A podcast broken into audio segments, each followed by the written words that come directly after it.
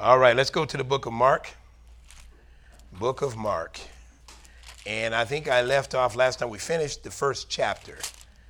Mark chapter 1 went through all of that and found some good things out there.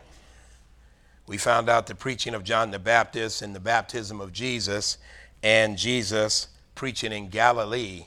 We saw all of those things. He did a lot of powerful things. And then the multitude was healed. And uh, I think we're in chapter 2 now, where it's entitled in my Bible, The Paralytic Healed, in chapter 2. So let's begin reading at verse 1. And when he had come back to Capernaum, several days after it was heard that he was at home. And verse 2 says, And many were gathered together so that there was no longer room even near the doors. you can get a picture of the crowds that were there. And he was speaking the word to them. And when I looked at that, I said to myself, The word was speaking the word. And I thought to myself, when it says, and he was speaking the word to them, I know what it's like when I speak the word because this is the Bible. But the word, Jesus, was speaking the word to them. And I thought to myself, what was Jesus saying to them? What might he have said to them? And so I went over to Luke, and I want you to turn to Luke with me. We'll jump right back here. Luke chapter 4. And let's get an idea of what Jesus could have said to them that would be considered the word. All right, Luke chapter 4. Take a look at verse 14, and I'll read into it because I want you to hear this. It says in verse 14 of Luke chapter 4 And Jesus returned to Galilee in the power of the Spirit, and news about him spread through all the surrounding district. And he began teaching in their synagogues and was praised by all. Verse 16 And he came to Nazareth, where he had been brought up, so that's his hometown. And as was custom, he entered the synagogue on the Sabbath and stood up to read. Now, watch this in verse 17.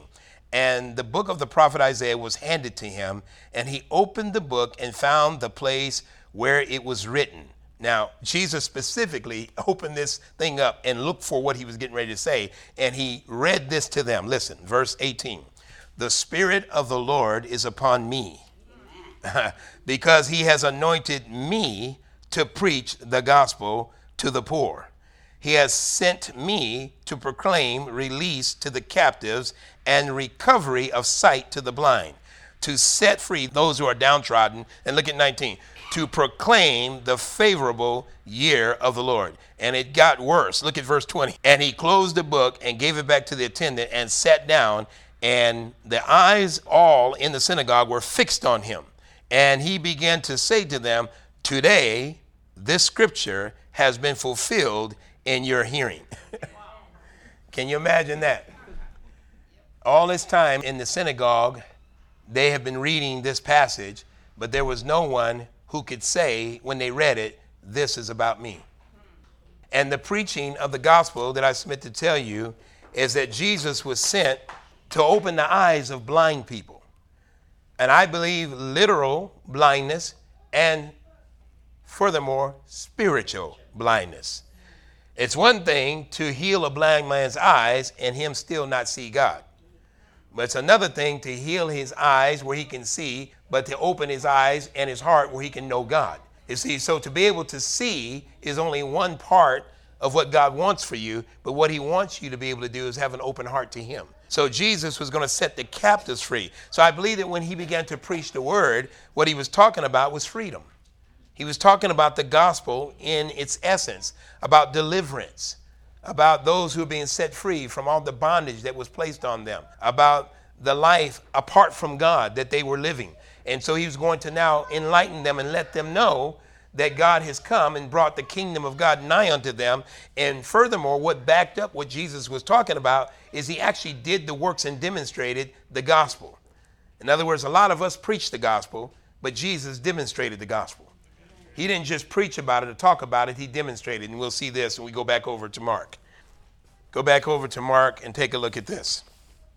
So he was speaking the word to them in verse 2 of chapter 2. In verse 3, and they came bringing to him a paralytic. And we know what a paralytic is, and carried by four men. And look at verse 4. And being unable to get to him because of the crowd, that's very powerful right there. So they didn't give up they removed the roof above him, and when they had dug an opening, they let down the pallet on which the paralytic was lying. The setting was that Jesus was in the home, and there were so many people in the house, and there were so many people around the house, and they had heard that Jesus was home, and they brought this paralytic who couldn't walk. So they saw that he needed to get to Jesus because they'd seen and heard some of the stuff that had been happening in other places while he was out. And they were not going to stop. They were relentless to get this man before Jesus. So they didn't want to wait in line. They got on the roof, climbed up there, dug a hole in the roof, looked down. There was Jesus preaching and teaching. And they took a little pallet and they lowered this man down in front of Jesus. Now, in most churches, and I would say pretty much in all churches, that would be out of order. Right? Because they're preaching, don't bother Jesus, he's teaching, why are you doing this? You're disturbing the service. Well, the interesting thing that happened is they dropped this man down in front of Jesus, in front of all these people. I wish I was there just to see that. But I can gather from that something was getting ready to happen. So listen, and here's the thing that really struck me in verse 5 And Jesus, seeing their faith, said to the paralytic, My son, your sins are forgiven. What? Wait a minute. I tear the roof up and I make a hole in the middle of, of the roof and I interrupt your service and I drop this man down who needs legs and put him in front of everybody in the house and you say, my son, your sins are forgiven? I mean, I thought, wow, Jesus, I thought you would just miraculously just heal the guy. That's what he came for. But I found since then that sometimes when people are sick or something's wrong, something greater is wrong. Something more than his legs and his paralysis was wrong. And God's always going to start with the root of the problem before he deals with the external problem. So, yes, the man needed legs, but he also needed forgiveness. He needed to have the condemnation lifted off of him. We don't know why God would say to him first, be forgiven, because I know that when I get upset sometimes or feel condemned, that nothing else seems to work. And that's why God doesn't want us walking around in condemnation. We are convicted as Christians when we read the word, but He does not want us in condemnation. Romans 8 tells us that. For now there is therefore no condemnation for those who walk in Christ Jesus. See, so this man was obviously bothered and laden, heavy laden with something that was burdening him. And Jesus saw that first. But he also saw their faith. And you ask the question, how do you see faith? Well, you see faith when people act. He saw their action. He saw their willingness and their diligence to get this man before him because he saw that they knew within themselves if we get this man to Jesus, we know he'll get help. And so the Bible says Jesus seeing their faith. So he honored their faith by saying, My son says, You have been forgiven. Now, watch what happens to religious people. I, I want you to see what happens to the religious part of us and the religious part of the church when God decides to do something the way he does it all right? Because they didn't trust Jesus anyway. They didn't believe in who he was, even though he was doing signs and wonders and all kinds of things. They didn't believe it because during those times, a lot of people came around doing funny stuff. A lot of people came around saying they were the anointed. A lot of prophets came in, false teachers came in. And some of them, just like when Moses had to encounter, like the magicians of Egypt, they could do certain things. You see, but we found out that God is all powerful, while the devil might have some ability to show out in some ways. But God is all powerful. And that's what we got to know at every time. But watch this Jesus seeing their faith. And he sees your faith, he sees your activity, and he also sees when there's inactivity.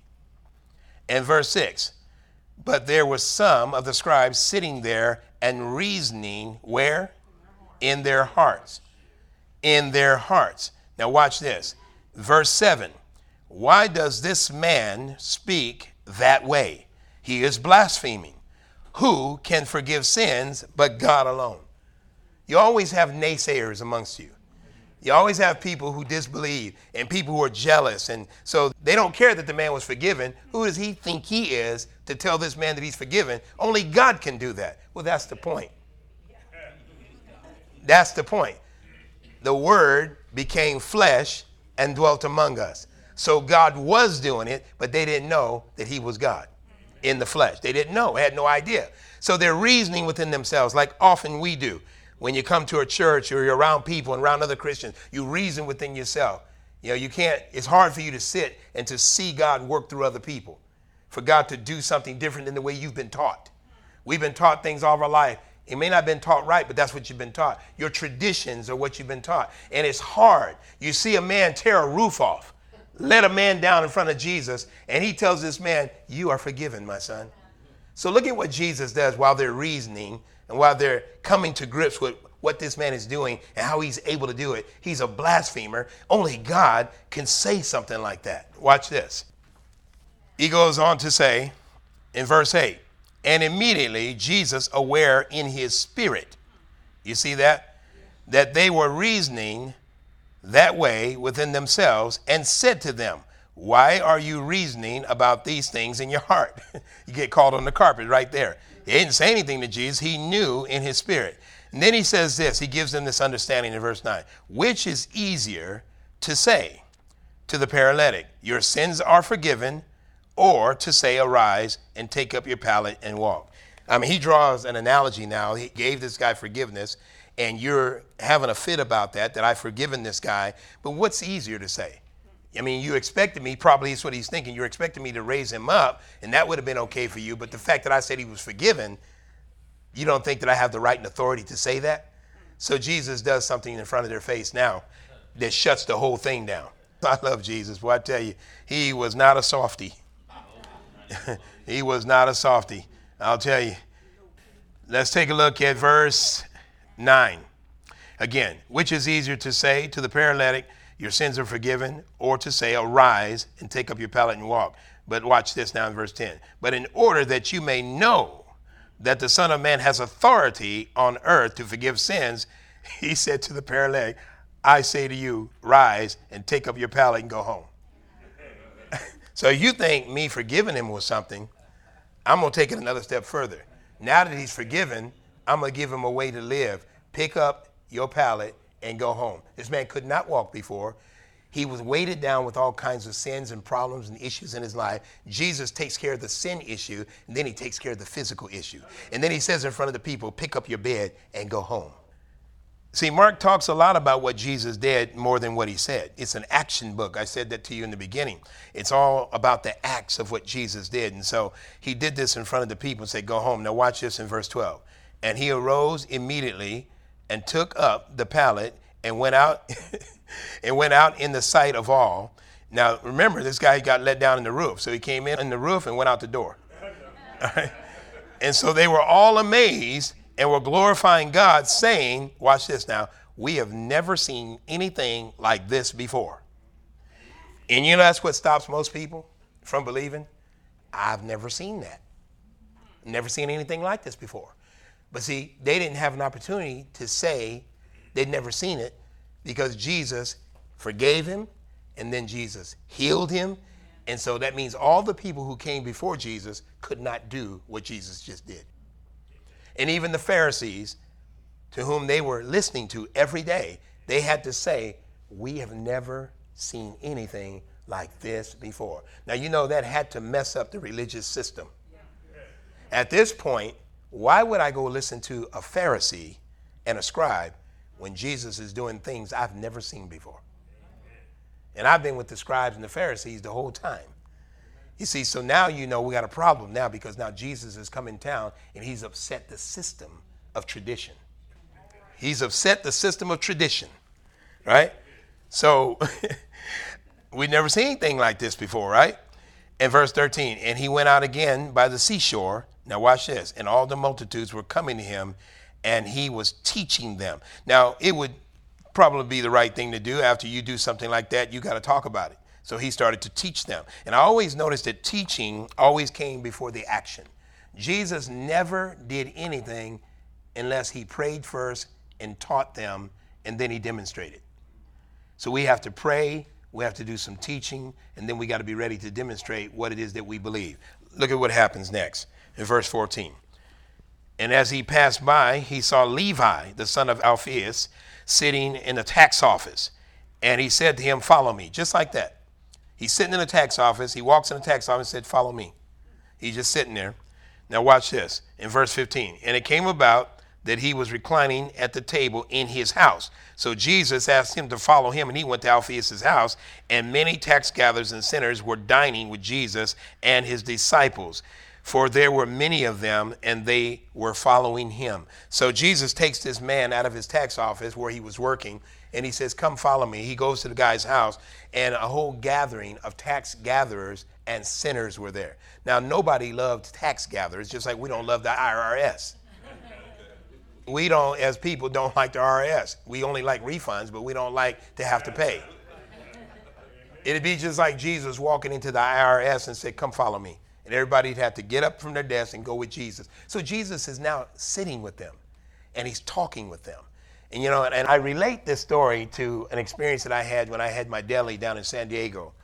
And I remember just, uh, I had a deli right next to a bar that was uh, full of gay people. So at this time, it was called the Bacchus House. And a lot of people obviously were not into that. They didn't like that, especially Christians had their nose up about it. They were angry, telling people they're going to go to hell, all that kind of stuff. You know, I don't waste my time telling people what they already know, so I'm trying to tell them something new. hey, man, you know, why go tell somebody that you're just going to incite them and make them mad? Why do that? You're surely going to lose people. And we think we have to just condemn people and tell people stuff. But if you go Jesus' approach, you have to teach people. People don't know what's wrong. Just like you didn't know what's wrong. So in my deli, make long story short, I'm there serving everybody coming through the door, and all of a sudden, some of the people from the Bacchus house start coming over and they wanted food and stuff, so I would make the food and I would make it even better. I'd spice it up. And I had a thing called safari fries. I'd give them extra safari fries and, and, and, sandwiches, and they loved it. They would come over at night and they'd be doing what they're doing at the Bacchus house, get hungry and come over here and eat. And it's the same thing. It's kind of like you're sitting and you're eating with sinners. You're eating with people. But watch what Jesus says with this. Here's the point because a lot of people, Christians, got mad at me. He said, You're sitting here and you're taking care of gay people and you're feeding gay people and you're condoning their lives. This is what they would tell me. I had one guy who claimed he used to be gay. He got delivered. He came into my deli and he said, You are going to go to hell. And I said, What for? He says, Because you're hanging out with gay people. I used to be gay and I'm delivered from that demon. And I said, You're getting ready to be delivered from my deli. And I pushed him right out the door like that. pushed him right out the door pushed him out the door. You know, it was like an indignation came over me, and I just moved him right out the door, go right outside, pushed him on the street, and he spit on the ground, he shook the dust, and he said, You're gonna go out of business. And I said, You don't know how bad I want to. that was the hardest work I ever done. I will never do it again. I did my time in the deli, never again. Just because you can cook don't mean you should have a business. Because that will take away the joy of your cooking and I had to step out of it. But you know, it was something that just gets tacked on as you do things. And we all go through things. How many things have you done that you were not supposed to be doing that God had to deliver you from? And I had to be delivered from that deli 16 hours a day, making no money and all that kind of stuff. And it was just the hardest thing I ever did. But I met some wonderful people. Wouldn't have never met Pastor Reggie if I didn't have the deli and a few other people. So sometimes God will take you by the way somewhere and he'll pick up a few people and he'll move on, just like he picked up Levi. He picked him up. Now, watch this. So, verse 15, he said, And it came about that he was reclined at the table at his house, and many tax gatherers and sinners were dining with Jesus and his disciples. He says, For there were many of them, and they were following him. Now, look at verse 16.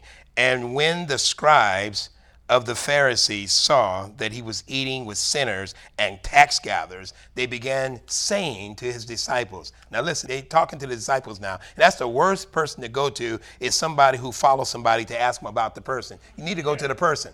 If you want to know something about me, ask me.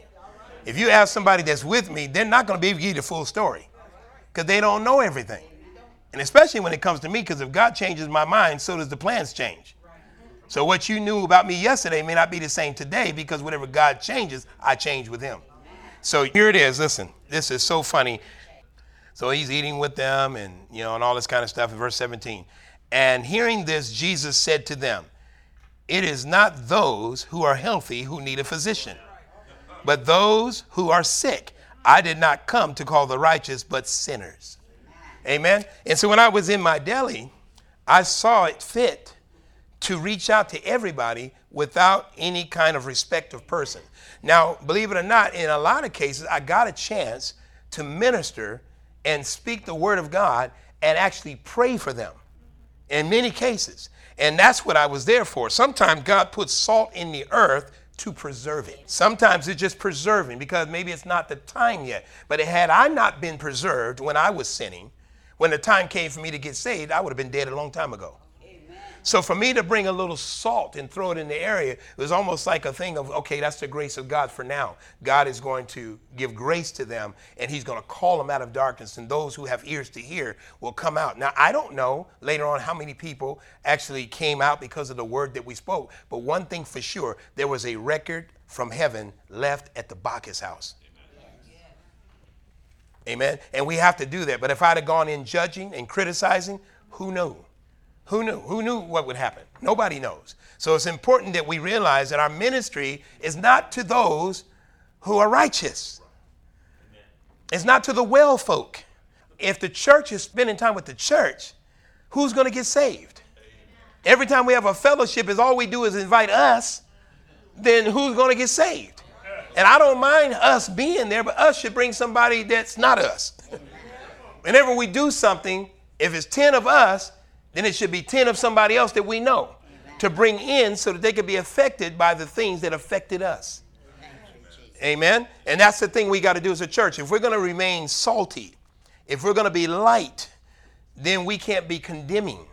But yet we have to be gracefully truthful. And we have to speak the truth in love.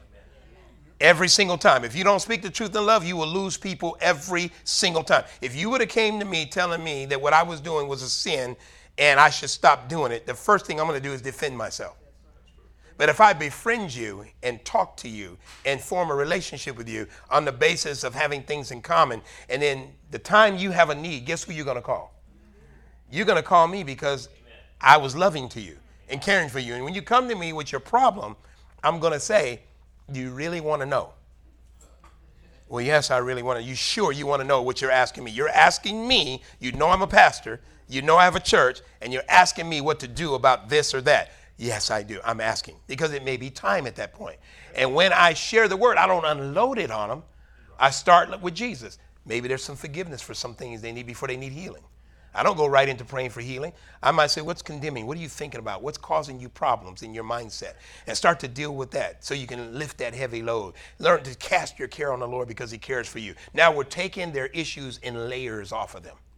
There's layers layers and layers just coming off. Pretty soon we're getting down to the real problem the sinful condition. What causes all the other problems is that we have a terminal illness until we know Jesus.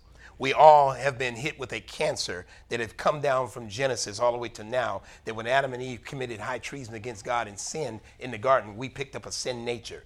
That's the crux of all sin, the sin nature. See, you're not a sinner because of what you do, you are a sinner because of the way you were born. What you do is the outcome of how you were born and the fruit of it. But when you look at the fruit, that's not the root. So we got to get to the root of the problem. The fruit only identifies what kind of fruit it is, but to get to the root of the problem, we got to go to the root of the tree. And that's what it is. So when people have particular sin, I don't care what flavor, there's 31 flavors. You can be gay, you can be lesbian, you can be a murderer, a liar, a cheater, whatever. You pick whatever one you want to do. Satan has all these flavors for you to live by. And any one of them without Christ will cause you to be separate from God. Now, I ask you a question Can God deliver anybody from any sin? then why are we so judgmental and critical of people?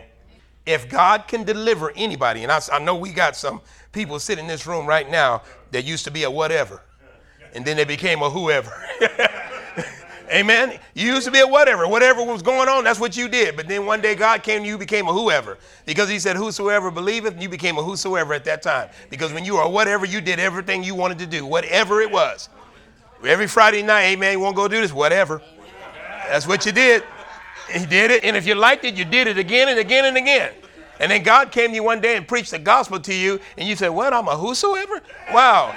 I'm going to stop being a whatever and be a whosoever. So God so loved the world that whosoever believeth in him. Right? See, now we know being whosoever. We want to teach people how to be a whosoever and come out of whatever. And so if you believe, if you believe that God is able through Jesus Christ's blood to deliver and set free every malady of human nature then we cannot be so judgmental when we approach people because what you should be looking at is this person is on the verge of a deliverance. You have to know that within yourself. They're on the verge of a deliverance. It might take them a minute. It may happen immediately. Some people got delivered right then. Some people may take a while to process, and some people have to fight until they go. But whatever they have to do, it's better to fight with Christ than to stand alone. Amen. So I know a lot of us, we have reoccurrences in our life. We keep doing things, repeat over and over and over again. God's got grace for that. I've talked to Pastor Preston. He don't mind me telling you this. He did everything he could the way he wanted to as a whatever. And then one day he just said, This is it, I'm done. He said, This is it, I am ready to serve God. And after many, many, he'll tell you his own testimony, I'm gonna get in that. After many times of doing things and getting himself in trouble, one day he decided that this was it. And I know that God met him that day because that day he never went back. From that day forward, he's been working and trusting God every single day. I talked to Joe the same thing.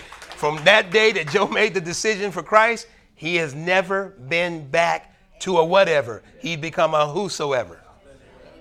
And we can get that. And we all have had that. Amen.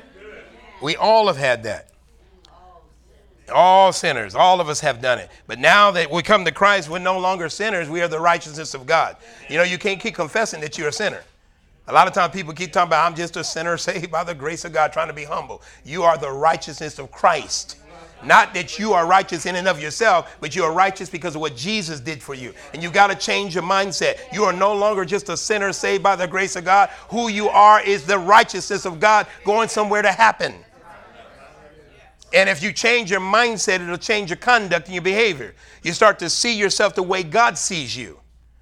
God doesn't look at you as a sinner any longer. He looks at you as saved, sanctified, and set apart for his use. Amen. You've got to know who you are. Now that you belong to somebody and you've given your life to him, he's not going to let you keep calling yourself a sinner. And I know people think they're being humble when they I'm just a sinner saved by the grace of God. I know it sounds spiritual, but you are the righteousness of God in Christ Jesus, is who you are. And in Him you have all things. Amen. So, Jesus declares that and, and, and he sets them really straight on that. He goes on to verse 18. And John's disciples and the Pharisees were fasting.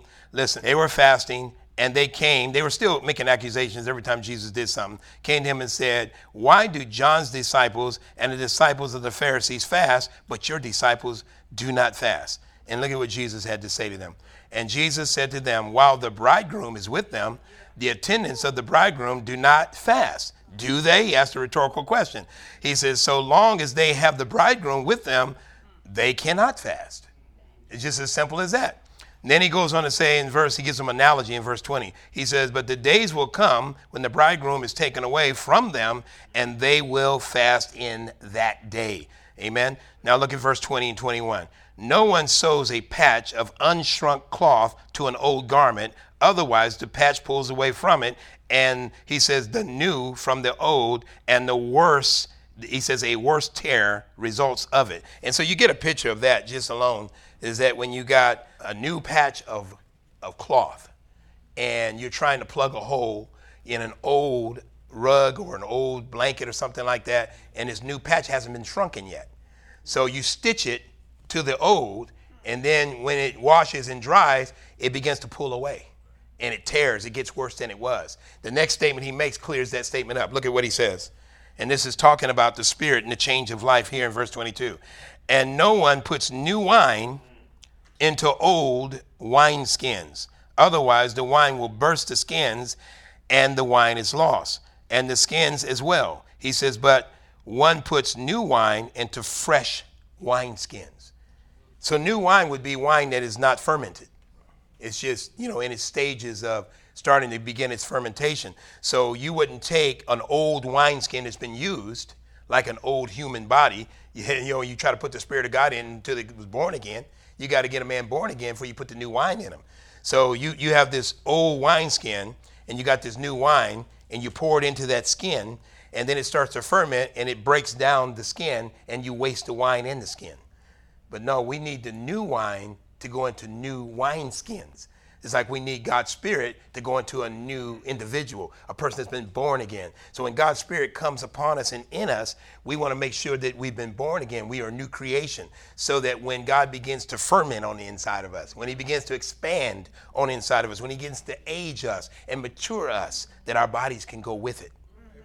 Amen. Amen. That's what He wants us to do. So we have to learn that when we talk to sinners, we can't make a sinner do what a saint does. It's trying to tell a pig not to be a pig. A pig's nature is to be a pig. So you can put a bow on his head and buff his hooves and tell him he's clean. But as soon as you take, soon as you turn the pig loose, where's he going? Where's the pig going when you loose him again? He's going back to the pig pen. Why? Because he's most comfortable in the slop. I don't care how pretty you make, you have a pretty pig. Pretty bow, buff his hooves, everything. Clean his little snout up. He walking around, people got pit pigs nowadays. You let that pig go, it's going to go to the environment in which it was created for. And that pig is going to go to the slop, to the mud, and everything else, and it's going to get itself all nasty again. And that's what you do when you tell a sinner to come to church. Now, I know this is strange for you. This is why I say this I don't ask sinners to come to church as though the church is going to save them. Now, listen to what I'm saying. Drop your rocks. Let me finish. It's not that I have never asked a sinner to come to church with me, but that's not my practice. Because when I found out who I am, they don't need to come to church. I need to be the church to them. That's right. That's what I'm saying. So I will spend that time ministering to them long before I invite them. In other words, they'll be ready. By the time they get here, I'm just introducing them to the family. See, you need to know the word enough to not say, hey, man, come on, go to church with me. No, you need to say, man, come on, have a cup of coffee with me or tea. Just come on, sit down somewhere on a bench at a park and let's talk about things. Hey, man, do you mind if I pray with you a little bit? I read the scripture the other day. You mind me sharing it with you? People are going to be polite enough to listen, but see, God's going to be orchestrating some things. So I've got two or three events that happen long before I get them to church. And by the time I get through with them, they may be like, man, where you go to church? Uh, I said, first of all, you know, I'm letting you know that what I'm teaching you, I've learned in my assembly place. But here, guess what? You don't have to go to my church to receive Jesus.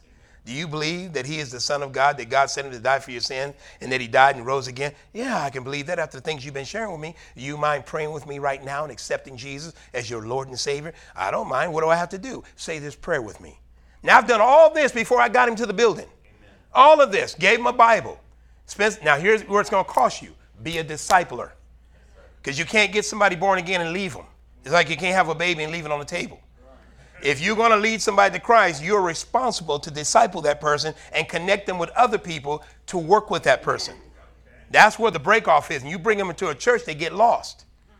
And they get messing around with them sour saints. Well, how long you been born again? Uh, I just got born again. Well, just keep on living. Times is hard. Times is hard. Times is rough. The devil ain't messed with you yet because you just a babe. You're scaring the person. You don't do all of that. You don't do all that. You spend, I'm going to say this to you, you're going to have to spend a minimum of about six months to a year with a person, befriending them, discipling them, getting some coffee money so you can give them coffee, tea, or give them water, whatever you want. You, it's going to cost you to help secure them. And God will provide that. And see, and that's what I did when I started the ministry. Now, if I could get people to do what Jesus taught his disciples and his disciples taught us so we can continue the process, then we would have a church without bounds. We wouldn't have to bring people to buildings. We can have home fellowships all over the county because you're in the Word enough to teach people the Word of God. Amen? Amen? And we'll finish up some next week.